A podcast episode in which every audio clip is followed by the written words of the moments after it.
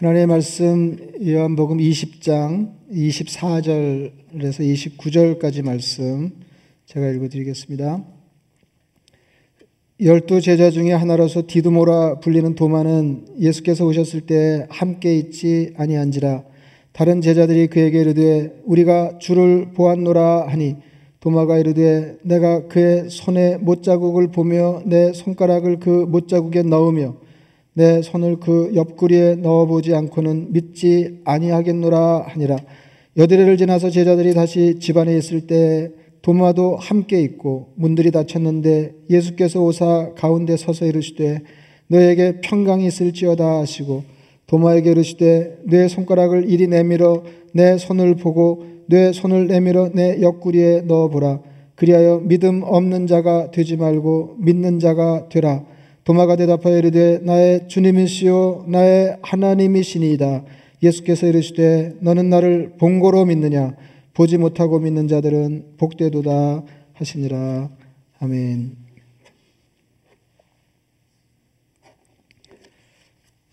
우리에게도 익숙한 그 서양 속담 중에 보는 것이 믿는 것이다 그런 말이 있습니다.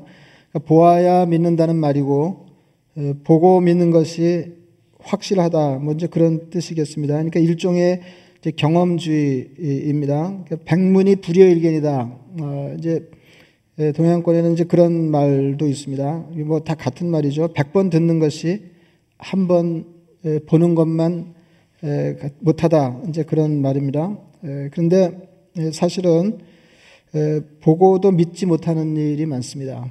이제 봐야 믿지 뭐 이제 이렇게 보는 게 그중 확실한 그 인식 방법이죠. 보는 게 그중 확실한 인식 방법인데, 그 사실은 이제 꼭 그런 거 아니고, 이제 신앙으로 장을 옮겨오면, 그것은 늘 그렇지 않다 하는 것을 금방 알 수 있습니다. 그러니까 하나님이 우리 삶에 기적을 베푸시는데, 그리고 우리는 그 하나님이 베푸시는 기적 없이는 험난한 세상을 살 수 없는 이제 유약한 존재들인데, 이제 그게 신앙생활 아닙니까? 그런데 하나님이 우리 삶에 번번이 이제 크고 작은 기적을 베푸셔도 그것을 기적으로 받아들이지 않는 사람들이 이렇게 왕왕 있습니다. 믿음이 없는 사람들은, 그러니까 믿음이 있는 사람들은, 그러니까 세상 사람들이 볼 때 그게 아니 저것들은 그냥 다 은혜라고 그러고 다 기적이라고 그러고 다 하나님이 하셨다고 그러고 이제 그렇게 그 얘기하지만은 예수 믿는 사람들 중에도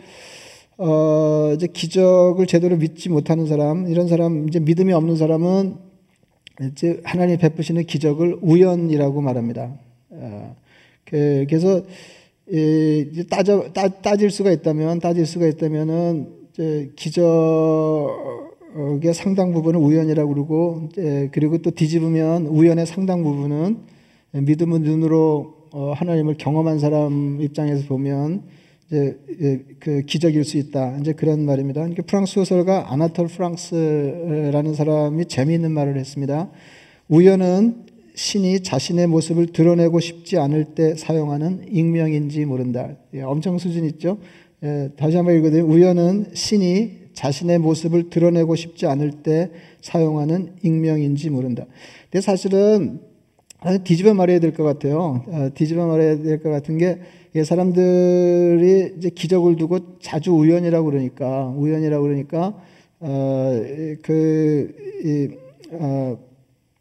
믿음 없는 사람들이 우연은 믿음 없는 사람들이 그 기적 하나님이 베푸시는 기적을 통상적으로 쉽게 일컫는 말이다. 먼저 이렇게 해야 되지 않을까 싶습니다. 예수님 당시에 예수님이 그렇게 어마어마한 말씀을 하시고 그렇게 깜짝 놀랄 기적을 행하시는 것을 보고도 예수님을 믿지 못하는 사람들이 있었습니다. 그러니까 본다고 믿는 것이 아니라 이제 그 말이죠. 본다고 믿는 게 아니다. 우리가 이제 그런 기적의 현장에 있었다 그러면 평생에 흔들리지 않는 신앙인이 될 것 같지만은 그 성경에 기록된 이스라엘 백성들이 예를 보더라도 이제 그렇지 않다 하는 것을 이제 쉽게 알 수 있습니다. 애굽의 통치자 바로가 이스라엘 백성들을 풀어주는 것은 기적 중에 기적이었습니다. 그러니까 이스라엘 백성들, 하나님의 백성들, 이스라엘 백성들이 처음 하나님 경험이 굉장히 이렇게 분명하고 자극적이었습니다. 연이은 기적이었잖아요. 연이은 기적입니다. 조금 전에 말씀드린 대로 애굽에서 종로로 타는 백성들을 그 제국의 통치자의 손에서 꺼내오는 거, 이거는 있을 수가 없는, 상상하기 어려운 일이거든요. 이제 그런 기적이 일어난 거죠. 그러니까 하나님의 주도로 모세를 통해서 이제 그런 기적을 백성들이 경험한 겁니다. 그리고 그 굉장한 기적, 그러니까 출애굽하는, 애굽을 탈출하는 기적이 있기 전에 물이 피가 된다든지, 뭐 티끌이 이가 된다든지, 파리가 애굽 전역을 뒤덮는다든지, 장자와 짐승의 첫 새끼가 죽는다든지 등등의 기적이 있었습니다. 그러니까 이거는 그 어느 한켠에서 그냥 아는 사람 알게 모르는 사람 모르게 일어났던 일이 아니고 애굽 전역에, 애굽 전 영토에 적용되는 하나님의 기적이었습니다. 가장 인상적인 기적은 이제 추격하는 애굽 군대를 뒤에 두고 홍해가 갈라진 것입니다. 극적인 기적이죠. 극적인 기적입니다. 그런데도 이스라엘은 하나님을 견고하게 신뢰하지 못했습니다. 여러분, 이제 그 이스라엘 백성들의 우리 자신을 대입해서 생각해 보면, 하나님이 내게 그런 하나님 경험을 주시면 나는 뭐 목숨이라도 내놓고 뭐 하나 내주장하지 않고 하나님 하라시는 대로 남은 생애를 이렇게 흔들림 없이 하나님 기대하시는 분량만큼 살 수 있겠습니다. 그렇게 생각할 수 있지만 이제 그렇지 않다는 것입니다. 그렇게 굉장한 걸 보고도, 그러니까 이게 무슨 말이냐면 보면 저절로 믿음이 생기는 게 아니고,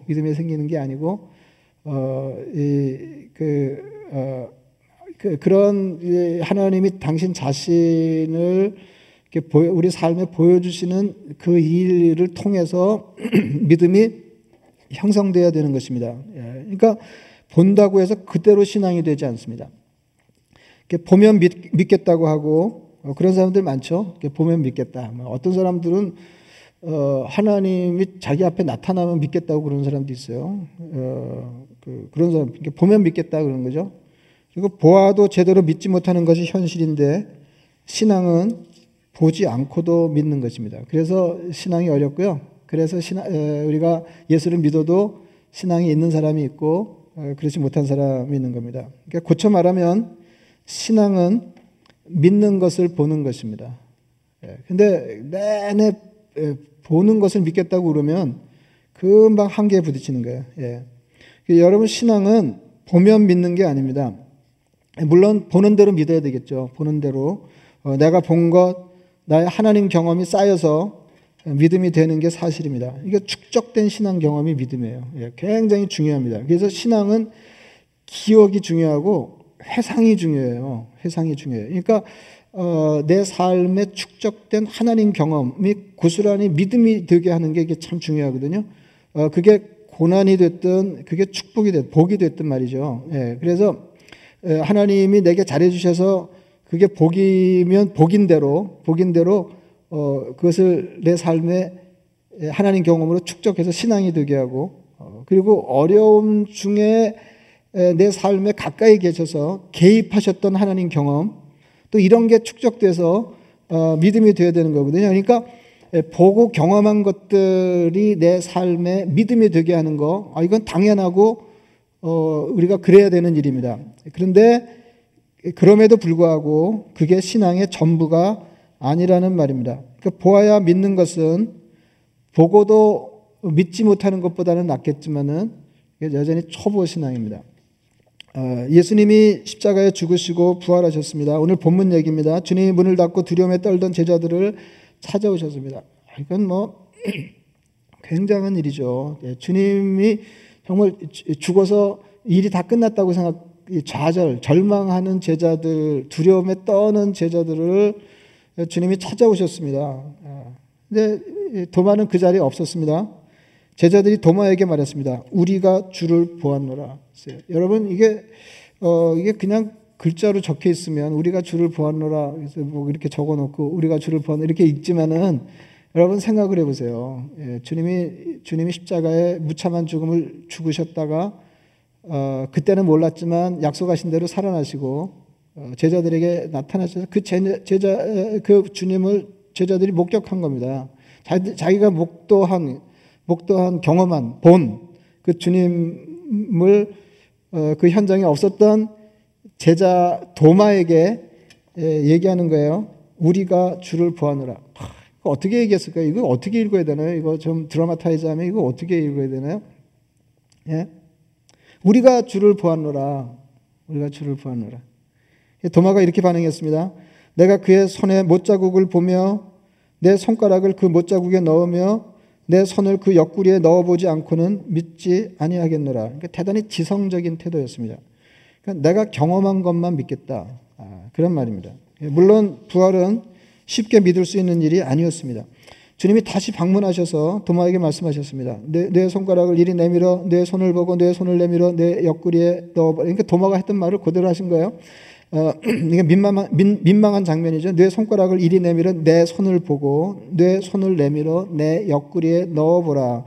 그리하여 믿음 없는 자가 되지 말고 믿는 자가 되라. 우리에게 주시는 말씀입니다. 믿음 없는 자가 되지 말고 믿는 자가 되라. 주님이 이렇게 말씀하시는 거예요. 내 정체가 뭐냐? 믿는 사람 아니냐 하는 거죠. 믿는 사람. 원래 믿는 자 아니냐? 원래 믿는 자. 예. 그 미국 사람들은 어떻게 얘기하나요? 미국 사람들은 그런 말 쓰지 싶은데, 여러분 그 한국 사람들이 흔히 이렇게 쓰는 말 있잖아요. 우리 이제 그리스도인들이 흔히 쓰는 말. 예. 흔히 자기들이 일러서 할 때, 이거 그리스도인이 그러면 안 되지, 뭐 이렇게, 그렇게 얘기 안 하고, 뭐 다른 말로 하면 뭐 예수 믿는 사람이 그러면 안 되지, 뭐 이렇게 말함직하고, 또 제가 잘할 때는 더 흔히 뭐라 그랬냐면, 믿는 사람이 그러면 안 된다 그랬어요. 그래서 예수 믿는 사람들은 너무 당연하지만, 믿는 사람들이에요. 근데 이렇게 뭐 말놀이 같습니다만은, 이게 따지고 보면, 주님 보시기에 믿는 사람들, 예? 믿음을 표방하는 사람들, 믿겠다고 주님을 따라 나선 사람들이 주님을 믿지 않는 형국이 됐다. 이제 그런 말입니다. 예. 주님께서 그렇게 말씀하시자 도마는 나의 주님이시요 나의 하나님이십니다 고백했습니다. 그러니까 다행이죠. 예. 또 못자국을 보고 뭐 이렇게 허리에 손을 넣어보라 그랬다고 그래서 또 아무리 지성주의고 경험주의자라고 하더라도 그때도 이렇게 뭐 넣어보고 그러면 진짜 싸구려가 되는 건데 다행히 이제 거기서 이제 도마가 기절했어요. 나의 주님이시요 나의 하나님이십니다. 이렇게 고백했습니다. 주님께서 말씀하셨습니다. 너는 나를 본고로 믿느냐? 보지 못하고 믿는 자들은 복되도다. 우리는 보통 어떻게 생각해요?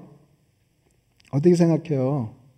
본 사람이 복되다 그러잖아요. 본 사람이 복되다. 물론 본 것도 복되죠. 근데 신앙의 성격상 이렇게 따져보면 주님 말씀대로 보지 않고 믿는 것이 굉장한 것이고 그게 복을 받은 것입니다.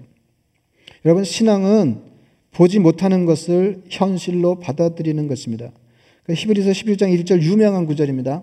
믿음은 바라는 것들의 실상이요 보이지 않는 것들의 증거니 선진들이 이로써 증거를 얻었느니라. 근데 그 말이 좀 어려워요. 믿음은 바라는 것들의 실상이요 보이지 않는 것들의 증거입니다. 믿음은 바라는 것 그러나 보이지 않는 것을 눈으로 보는 것입니다. 믿음은 보이지 않는 것을 확신하는 것입니다. 간단히 말해서 믿음은 보이지 않는 것을 보는 것입니다. 선진들이 이로써 증거를 얻었느니라. 이 말씀은 이런 뜻입니다. 선배들이 이 믿음으로 하나님의 인정을 받았다. 그런 말입니다. 칭찬받는 신앙의 선배들.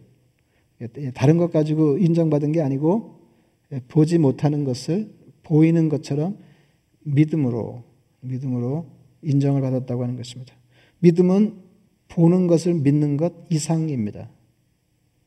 다시 말해서 보니까 믿는 것이 아니라 믿으니까 보이는 것입니다. 세상에는 이런 게 너무 많이 있고요. 신앙생활은 정말로 그렇습니다. 그러니까 믿는 사람들에게만 따로 보이는 게 있어요. 신앙 세계에서는 보이는 것이 전부가 아니다. 보이는 것에 너무 의존하면 신앙 성장이 금방 한계에 부딪히게 됩니다. 그러니까 나는 이렇게 신앙의 연조가 이렇게 오랜데 왜 허구한 날 신앙이 이 모양인가, 신앙의 진보가 없는가, 그 뭐 다 다르겠지만은 이렇게 보는 것만, 경험하는 것만 믿고 사는 것을 신앙생활이라고 생각하기 때문에 그렇습니다. 그러나 이제 신앙이 이제 그런 건 알겠는데 보지 않고 믿는 것이 어렵습니다. 주님이 요한복음 4장 48절에 이렇게 말씀하셨습니다. 너희는 표적과 기사를 보지 못하면 도무지 믿지 아니하리라 했어요. 표적과 기사는 기적이죠. 기적을 보지 못하면 도무지 믿지 못하리라. 여러분 너무 잘 아시는 에피소드인데요. 예루살렘 인근의 베단이라고 하는 곳에 주님이 사랑하셔서 자주 가서 하룻밤을 지내셨던 세 남매가 사는 집이 있었습니다. 그러니까 나사로, 마르다, 마리아 3남매가 사는 가정이었습니다. 주님께서 북쪽 지방 갈릴리에 계실 때 그 두 자매가 보낸 사람들에게서 전가를 받았습니다. 이틀을 더 머무시고 내려가 보았더니 나사로가 이미 죽어 있었습니다. 나사로, 주님 사랑하신 나사로가 병들었습니다. 이렇게 했는데 주님이 이틀을 일부러 더 이렇게 지체하시다가 내려가 봤더니 이미 나사로가 죽었습니다. 예수님이 그 무덤에 가셔서 무덤 입구를 막은 돌을 옮겨 놓으라고 하셨습니다. 그 장면을 한번 상상해 보세요. 이스라엘 이렇게 무덤에다가 이렇게 시신을 안치하고 그 다음에 돌로 입구를 막았거든요. 그래서 그거를 무덤 입구를 막은 돌을 이렇게 옮겨 놓으라 주님 말씀하죠. 마르다가 그 말씀을 듣고 이렇게 말했습니다. 왜 보자고 그러는 걸까요? 주님이 주여 죽은 지가 사흘이 되었음에 벌써 냄새가 나나이다. 이스라엘은 죽으면 그냥 그대로 장사하거든요. 벌써 사흘이 됐어요. 이미 상황이 끝났다 그 말입니다. 그때 주님께서 하신 말씀입니다. 내 말이 내가 믿으면 하나님의 영광을 보리라 하지 아니하였느냐. 내 말이 내가 믿으면 하나님의 영광을 보리라 하지 아니하였느냐. 내 말이 너희가 믿으면 하나님의 영광을 보리라 하지 아니하였느냐. 주님이 나사로를 부르시자 나사로가 무덤에서 걸어 나왔습니다. 내가 믿으면 하나님의 영광을 보리라. 말하자면 신앙은 하나님의 영광을 보고 믿는 것과 믿어서 하나님의 영광을 보는 것으로 구성되는데 후자가 성숙한 신앙인에게서 경험되는 것입니다. 그러니까 믿어서 하나님의 영광을 보는 것, 이게 신앙생활이에요. 믿어서 하나님의 영광을 보는 것. 믿음 없는 사람들은 기적을 보아도 믿지 못하고 기적을 보지 못하면 믿지 못합니다. 믿음이 있는 사람은 세상이 보지 못하는 것을 믿음의 눈으로 보는 것입니다. 믿음이 없으면 신앙생활이 빈약할 수밖에 없습니다. 그러니까 믿음이 있으면 그 신앙생활이 멋있습니다. 히브리서 11장 33절 이하의 말씀이 믿음이 있을 때 나타나는 일들을 말합니다.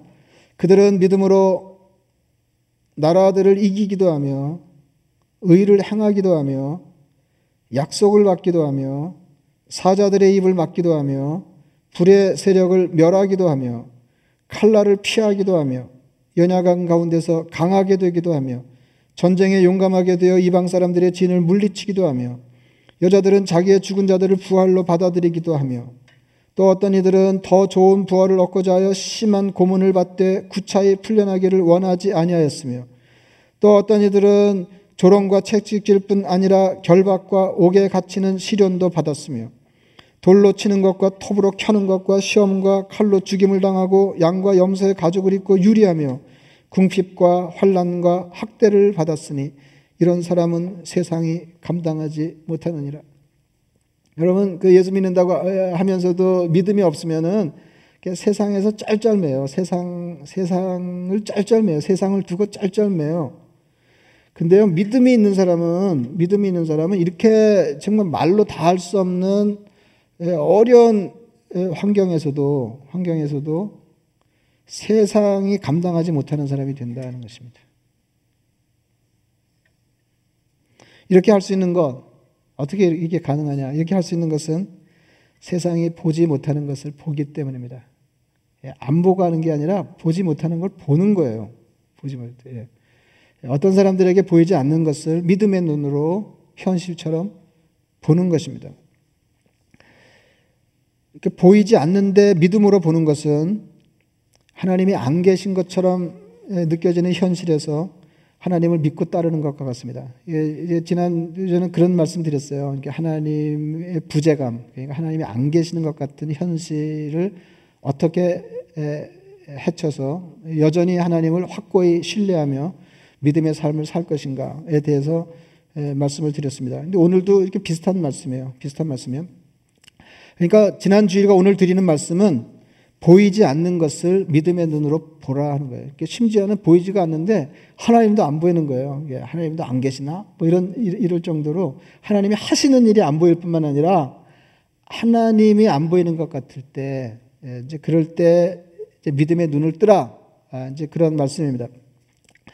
그 엘리야 선지자가 대단한 선지자인데요. 그러니까 이렇게 선지자 대표 그러면 엘리야 그럴 정도로 엘리야가 대단한 하나님의 사람인데 이 엘리야의 그 제자인 엘리사도 굉장한 선지자였습니다. 그러니까 아람이 이스라엘과 전쟁을 할 때 뭐 이렇게 되면 뭐 정말 그 신앙생활하기가 신나겠죠. 그 아람이 이제 이스라엘하고 전쟁을 하는데 번번이 전략이 노출되었습니다. 그러니까 정말로 중요한 인물들이 모여서 그 전략회의를 하고 이제 전쟁을 치르면 이렇게 번번이 그 작전이 노출돼서 어려움을 겪는 것입니다. 그래서 이게 어떻게 된 일이냐? 그러니까 한 사람이 이렇게 말했습니다. 엘리사라고 하는 하나님의 사람이 매번 이스라엘 왕에게 일러주었기 때문에 그렇습니다. 그래서 아람 왕이 이제 군대를 동원해서 엘리사가 있는 성읍을 에워쌌습니다. 그러니까 다른 게 다 그러니까 백방이 무효니까 효과가 없으니까 엘리사를 둘러쌌어요. 엘리사의 사환이 엘리사에게 말했습니다. 아, 내 주여, 우리가 어찌하리까? 예, 그 다음을 읽어드리겠습니다. 이거 완전히 그 적진의 포위가 됐으니까 말이죠. 그때 엘리사가 이렇게 말합니다. 대답하되 두려워하지 말라. 우리와 함께한 자가 그들과 함께한 자보다 많으니라 하고 기도하여 이르되 여호와의 원하건대 그의 눈을 열어서 보게 하옵소서 하니 여호와께서 그 청년의 눈을 여심해 그가 보니 불말과 불경거가 산에 가득하여 엘리사를 둘렀더라 했습니다. 여러분, 그 세상이 보지 못하는 것을 보면 세상을 다르게 살 수 있습니다. 우리가 따져보면 믿음이 있다고 그러고 예수님을 믿는다고 그러고 하나님을 신앙하는 사람들인데 왜 이렇게 세상과 크게 다르지 않은가? 생각이 세상과 크게 다르지 않고 사는 모양이 세상과 크게 다르지 않은가? 이거는 말하자면 본 게 없어서 그래요. 근데 그 말은 경험한 게 없어서 그렇다는 말이 아니라 믿음으로 보는 게 없어서 그렇다는 것입니다. 신앙생활은 믿음으로 보고 세상과 다르게 사는 것입니다. 그러니까 보지 못하는 사람들과 다르게 사는 거죠. 하나님이 안 계신 것 같은데 하나님을 믿는 것. 지난주에 말씀드린 거예요. 세상이 보지 못하는 것을 믿음의 눈으로 보는 것에 대해서 말씀드렸습니다. 믿으면 보인다. 꼭 기억하세요. 믿으면 보입니다. 믿으면 보인다. 어려운 시절을 지나는 신앙생활에 꼭 필요한 말씀 하나만 더 생각해 보겠습니다. 그러니까 전에 말씀드린 것처럼 하나님이 안 계시는 것 같은 부재감을 이기는 게 어려운데요. 그것만큼 힘든 것이 있습니다. 그러니까 이 어려운 시절에, 그러니까 그 평화 시기에 하나님의 부재감도 견디기 어렵지만은 참으로 어려운 시절에 하나님의 부재감 이거 어렵잖아요. 예, 내가 다 잃어버리고 내 손에 확실하게 내가 붙잡고 있는 것이라고는 주님밖에 없습니다. 이러한 형편에 주님이 희미해지거나 주님이 안 계신 것 같을 때 너무너무 어렵습니다. 너무너무 어렵습니다. 근데 그것만큼 힘든 게 있어요. 이게 뭐냐면 하나님이 계시는데 내 요청을 거절하시는 것입니다. 저도 뭐 이렇게 길게 말씀드릴 건 아닌데 제가 이제 신앙 생활을 하고 이제 청년 무렵에 내 신앙에 대해 신앙이 아마 크게 흔들린 적이 있었는데, 그래서 저는 평생에 예수를 믿고 하나님이 안 계시는 게 아니고 이런 생각을 해본 적은 없는데, 그때 무슨 생각이 들었냐면 그 하나님이 정말 나의 하나님인가 이제 그런 생각이 들어요. 아주 뭐 너무너무 한 보름 정도 밤에 잘 때 이제 가위가 눌릴 정도로 그게 아주 고통스러운 일이었는데요. 여러분, 이게 하나님이 안 계신 거, 이게 하나님 부재감, 이게 굉장히 어려운데, 그거 못지않게 어려운 것이 하나님이 나의 하나님이신가 하는 겁니다. 그러니까 하나님이 나를 위하여 계시는가. 다시 말하면, 하나님은 여기 엄존하시는데, 왜 하나님은 나의 기도를 듣지 않으시고, 이런 형편에 눈 감으시고, 나의 고통을 아랑곳하지 않으시는가. 이게 어렵습니다. 그러니까 하나님이 계시는데 그 하나님이 왜 나를 안 받아주시는가. 네, 여러분, 그러니까 지난 시간에 하나님의 부재감, 하나님 부재감을 넘어가야 신앙의 다른 지평이 열린다, 이제 그런 말씀을 드렸는데, 마찬가지로 그러니까 하나님께 내가 무엇인가를 끈질기게 소원하는데도 불구하고, 그리고 내 삶이 너무 핍절해서 숨이 막힐 정도로 힘겹고 이제 죽을 지경인데, 그럴 때 왜 하나님은 나를 당신의 품에 안지 않으시는가? 이걸 넘어가는 게 또 역시 어렵고, 이걸 넘어가야 신앙의 다른 지평이 열린다 하는 것입니다. 이방 여인이, 한 여인이 주님 찾아왔습니다. 자기 딸에게 귀신을 쫓아내달라 간청했습니다. 주님께서 상상하기 어려운 말씀을 하셨어요. 아무도 이 문제를 해결해 줄 리가 없고, 내 딸의 문제, 우리 가정의 심각한 문제의 해결자는 주님밖에 안 계십니다. 이제 이런 생각으로 주님을 찾아와서 내 딸에게서 귀신을 쫓아내 주십시오. 그랬는데 주님의 일성이 뭐였냐면, 자녀로 먼저 배불리 먹게 할지니 자녀의 떡을 취하여 개들에게 던지니 마땅치 아니하니. 이게 완전히 레이시즘이죠. 예? 예? 아니, 자녀들에게 줄 떡을 왜 개에게 줘? 그러니까 이방 여자라고 개 취급을 당한 것입니다. 그러니까 이거는 은혜를 받으려고 갔다가 뭘 얻으려고 갔다가 쪽박을 깬 거죠. 여러분, 주님이 말씀하시면 최종적인 거 아닙니까? 일이 끝난 거죠. 더 기대할 것이 없는 것입니다. 그런데 이 여인은 물러설 수가 없었습니다. 이렇게 말했습니다.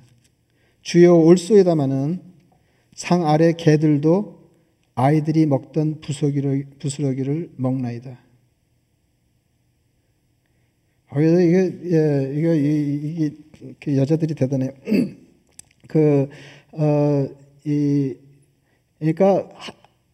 이게 뭐죠? 그거 아니라고 그러고 덤비면은 싸움이 훨씬 복잡해져요.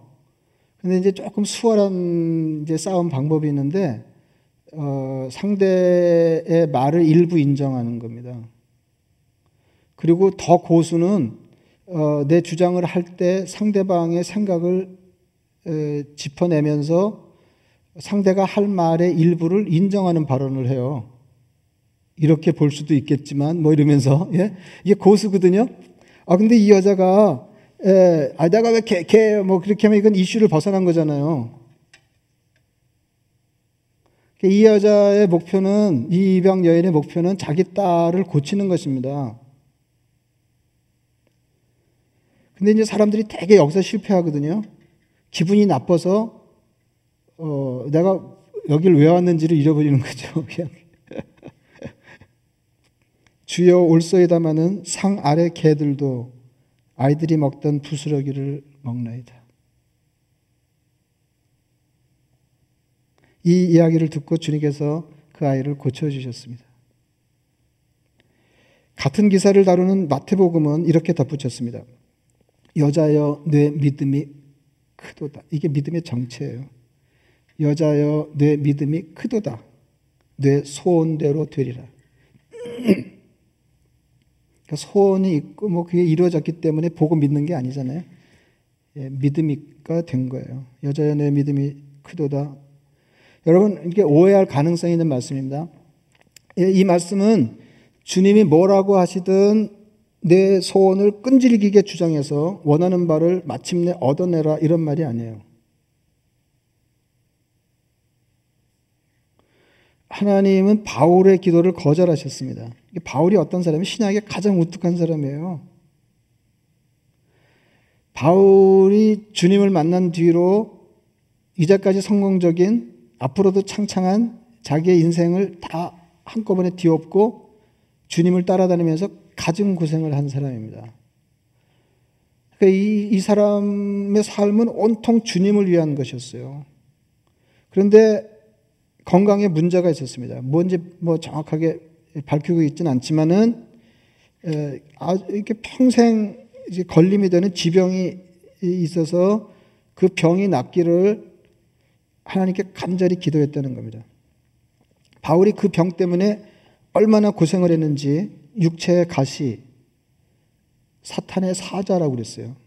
그러면 뭐 얘기 끝난 거 아니에요? 뭐 얼마나 힘들면 내 육체의 가시, 사탄의 사자, 내 몸에 있는 사탄의 사자. 그대로 읽어드리겠습니다. 이것이 내게서 떠나가게 하기 위하여 내가 3번 주께 간구하였더니 나에게 이르시기를 내 은혜가 네게 족하도다. 이는 내 능력이 약한 데서 온전하여짐이라 하신지라. 그러므로 도리어 크게 기뻐함으로 나의 여러 약한 것들에 대하여 자랑하리니 이는 그리스도의 능력이 내게 머물게 하려 함이라. 그러니까 하나님의 거절에 대한 성숙한 대응입니다. 예? 그러니까 하나님, 이렇게 우리가 기도하는 걸 하나님이 거절하실 수 있어요. 그러니까 그럼에도 불구하고 들러붙어서 어떻게든지 하나님께 내 주장을 관철하고 내가 원하는 바를 끝끝내 얻어내라. 이런 가르침이 아니다 하는 거죠. 이 이방인의 경우는 나는 너의 하나님이 아니기 때문에 네게 은혜 베풀 수 없다는 것을 넘어서라는 것입니다. 그럼 살다 보면, 그러니까 난 막 계속 고생하고, 끝이 안 보이고, 고생의 끝이 안 보이고, 내 힘으로 어떻게 해낼 도리가 없고, 그래서 주님께 들러붙었는데, 주님이 거절하시는 것 같은 느낌을 받는 거죠. 아무 일도 안 드러나고, 어떤 조짐도 없고. 그건 그대로 받아들이지 말라는 거예요. 말씀.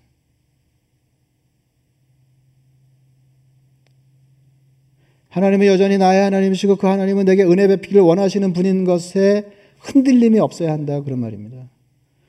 여러분 본래 하나님의 사람이 아니고 이방 여인도 은혜 받을 때가 거기밖에 없다고 생각하고 주님을 찾아가서 그런 모욕을 받고 그렇게 거절당했음에도 불구하고 그럼에도 불구하고 내게 은혜 베푸시옵소서 했다는 거 아니에요. 나는 너의 하나님이 아니 너를 위하여 있지 않다 하는 것은 주님이 말씀하셔도 받아들이지 말라는 거예요.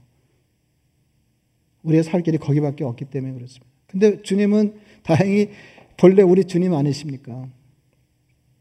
근데 주님이 예수님의 기도를 그 힘겨운 시절에 십자가를 앞에 둔 기도를 하나님이 거절하시는 것 같이 충성스러운 하나님의 종 바울의 기도를 거절하시는 것 같이 우리 기도를 거절하실 수 있어요. 그럴 때에는 힘들어도 바울처럼 물러서서 내가 약할 때 하나님 다 그런 뜻인지 제가 몰랐습니다. 내가 약할 때 하나님 나와 함께 계심으로 내 삶이 더 강해지는 것을 믿습니다. 저는 내 기도가 거절돼서 내 몸에 가시를 품고 사탄의 사자를 부리면서 어려움 중에 주님의 일을 하는 것, 난 이걸 기뻐하겠습니다. 이렇게 고백하는 거 아니에요? 예수님도 마찬가지죠. 예수님도 이 잔이 내게서 지나가기를 원합니다. 그런 나의 뜻대로, 주님의 아버지의 뜻대로. 그러니까 하나님이 뭐라고 하시든 내가 소원하는 바가 있으면 들러붙어라 이 말이 아니고 내가 어떻게 너의 하나님이냐, 너에게 은혜 베풀, 이거는 하나님의 말씀이라도 받아들이지 말라는 거예요. 주님, 내가 은혜 받을 때 여기밖에 없습니다. 붙으라는 거죠. 여러분 힘겨운 시절에는 하나님의 부재감을 이겨야 합니다. 그리고 하나님이 계시는데 왜 내 처지에 무심하신가? 왜 내 기도를 듣지 않으시는가? 하나님은 나의 하나님이 아니신가? 이런 불신앙을 극복해야 합니다. 하나님은 나의 하나님이십니다. 그래서 그때가 제일, 예, 하나님, 뭐 힘들기로 하나님이 힘드실 것 같아요. 예? 정말 그렇게 하고 막 한데도 끝끝내 하나님을 붙들고, 하나님 너무 힘들지만 하나님이 나의 하나님이심을 믿습니다. 지금 하나님이 내게 잘해주시는 중임을 믿습니다.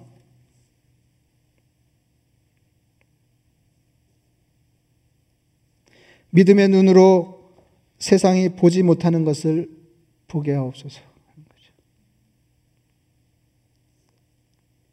주님의 거절을 견디면서 믿음을 발휘하고 포기하지 않는 것이 중요합니다. 그러니까 첫째는 주님이 안 계신 것 같은 부자감을 이기라 하는 거예요. 주님 계십니다.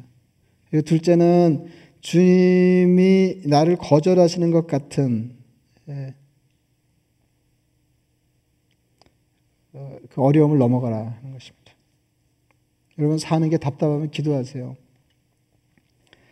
주님 보이는 것이 없습니다. 믿음의 눈을 열어 보게 하옵소서. 믿는 대로 보게 하옵소서. 주님의 말씀을 기억하시기 바랍니다. 내가 믿으면 하나님의 영광을 보리라.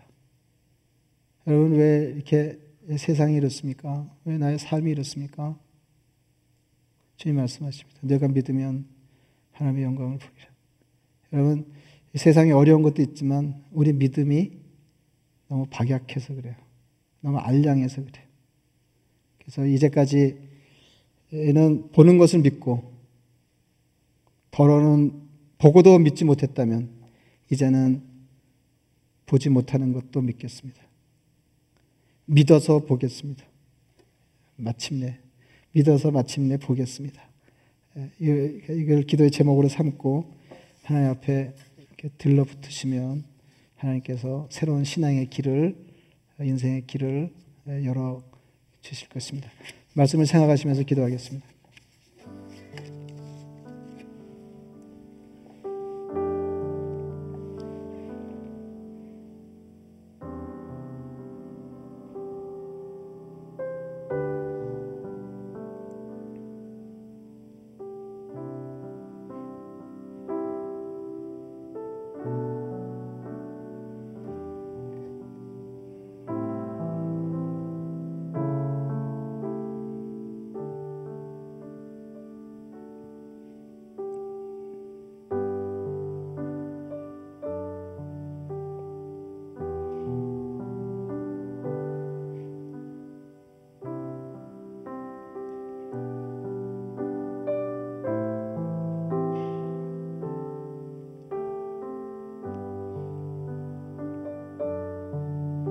자비하신 아버지 하나님, 너무 사는 게 힘들어서 하나님이 계시는가 싶을 때에도 하나님이 계시는 것을 믿습니다.